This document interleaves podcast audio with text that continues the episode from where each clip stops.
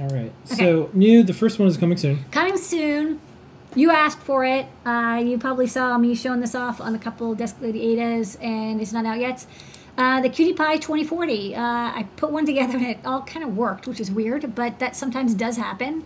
Um, so it's coming soon. It won't be green. It will be like this, black and white. It might look a little bit different. Um, it's got a STEMMA QT connector. It's got 13 GPIO. Um, RP 2040. I think it's probably going to have 4 megabytes of flash, but if people really want, I can make another version with uh, 16. Um, got NeoPixel, STEMMA QT connector, buttons for reset and boot. Uh, you know, nice strong power supply, uh, big capacitors, so it should be really good and stable. It's got castellated pads. You could theoretically mount this onto a PCB, but you'd have to have a cutout in the center. Maybe we'll design an EagleCAD object with the right size cutout so you can, um, you know, mount this USB-C and all that good stuff. So it's, you know, a great upgrade for the uh, QT Py if you want something even more powerful. This is going to be like a super powerhouse. Okay, next up, this book is um, back. It's back. So uh, this was a uh, voluntary recall. There were a couple typos in this book, um, but luckily they were very easy to fix. We uh, got new versions of the book from the Raspberry Pi Foundation.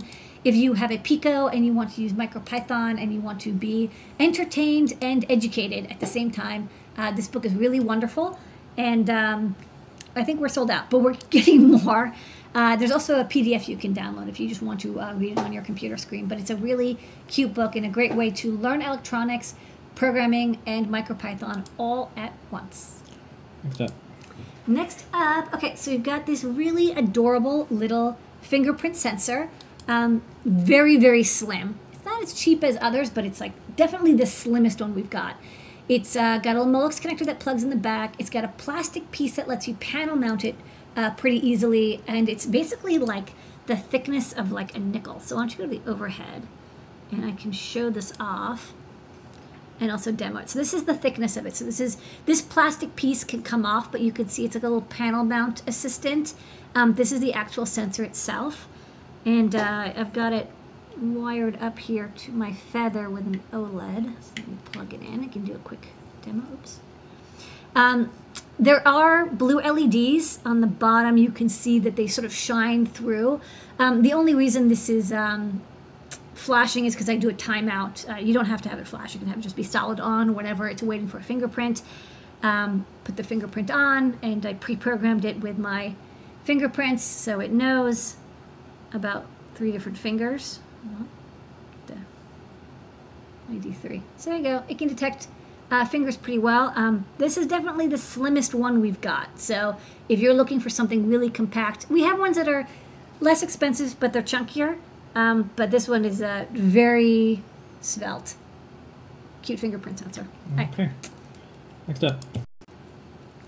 Okay, next up, we have updated the e-ink gizmo. You love the e-ink gizmo. You're wondering, oh no, I got discontinued. What happened?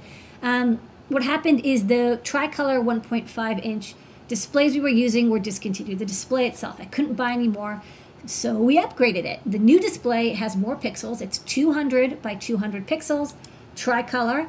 Um, it does use a different driver, so if you have existing code, you'll just have to change the one line of code where it picks what driver it uses um, to use the SSD 1681. Um, and uh, otherwise, it, it's pretty much the same. It, it, does look a little different when it updates. It flashes in a different way, but it still takes about 15 seconds.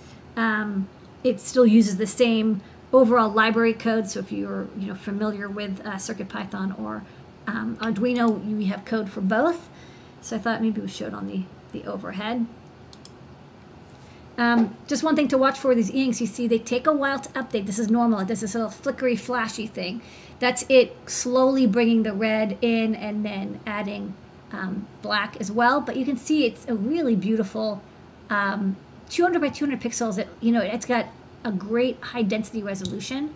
And of course, when I pull the power, uh, it's still on. And I really like the, the red is nice and vivid. The black is, you know, very dark, high contrast. Um, and the resolution is very good. So, um, you know, as e-paper goes, uh, the quality is improving and improving. And as new panels come out, uh, we'll keep updating our products to use the latest technology. All right, next up. We've updated the BMP388. Uh, like many other sensors, this got a STEMMA QT-ification. Same chip, uh, great temperature and pressure sensor from Bosch, um, very high precision. Now with STEMMA QT connectors for plug and play. Um, otherwise, the code and schematic are the same. All right, the star of the show tonight, besides you, Lydia, our community, our customers, and everybody out there on the Adafruit team is. This is, okay, I gotta get the part number right. It's the TPS 62, 62827. Um, I put the X on there because, you know, the part number, we could release a version that has different chip. Um, this is our new product for the week.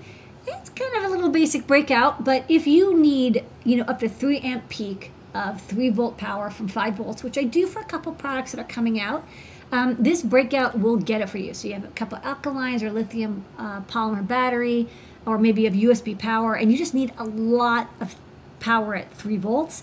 Um, this is our most powerful buck converter.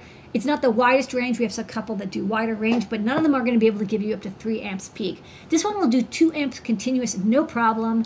Um, in theory, you could probably do 3 amps as well, uh, but you know it starts to it does start to overheat a little bit. Also, you have to make sure that your cables are nice and thick. This is a uh, 2 ounce copper PCB, so that should help a little bit with the current uh, transfer. It uses this really nice uh, TI buck converter that we found. Um, and has even a little power good LED that lights up as long as uh, the input voltage is in the right range. So um, if you're like me and you need a lot of 3 volt power, check out this uh, buck converter. All right. Products? New, new, new, new, new.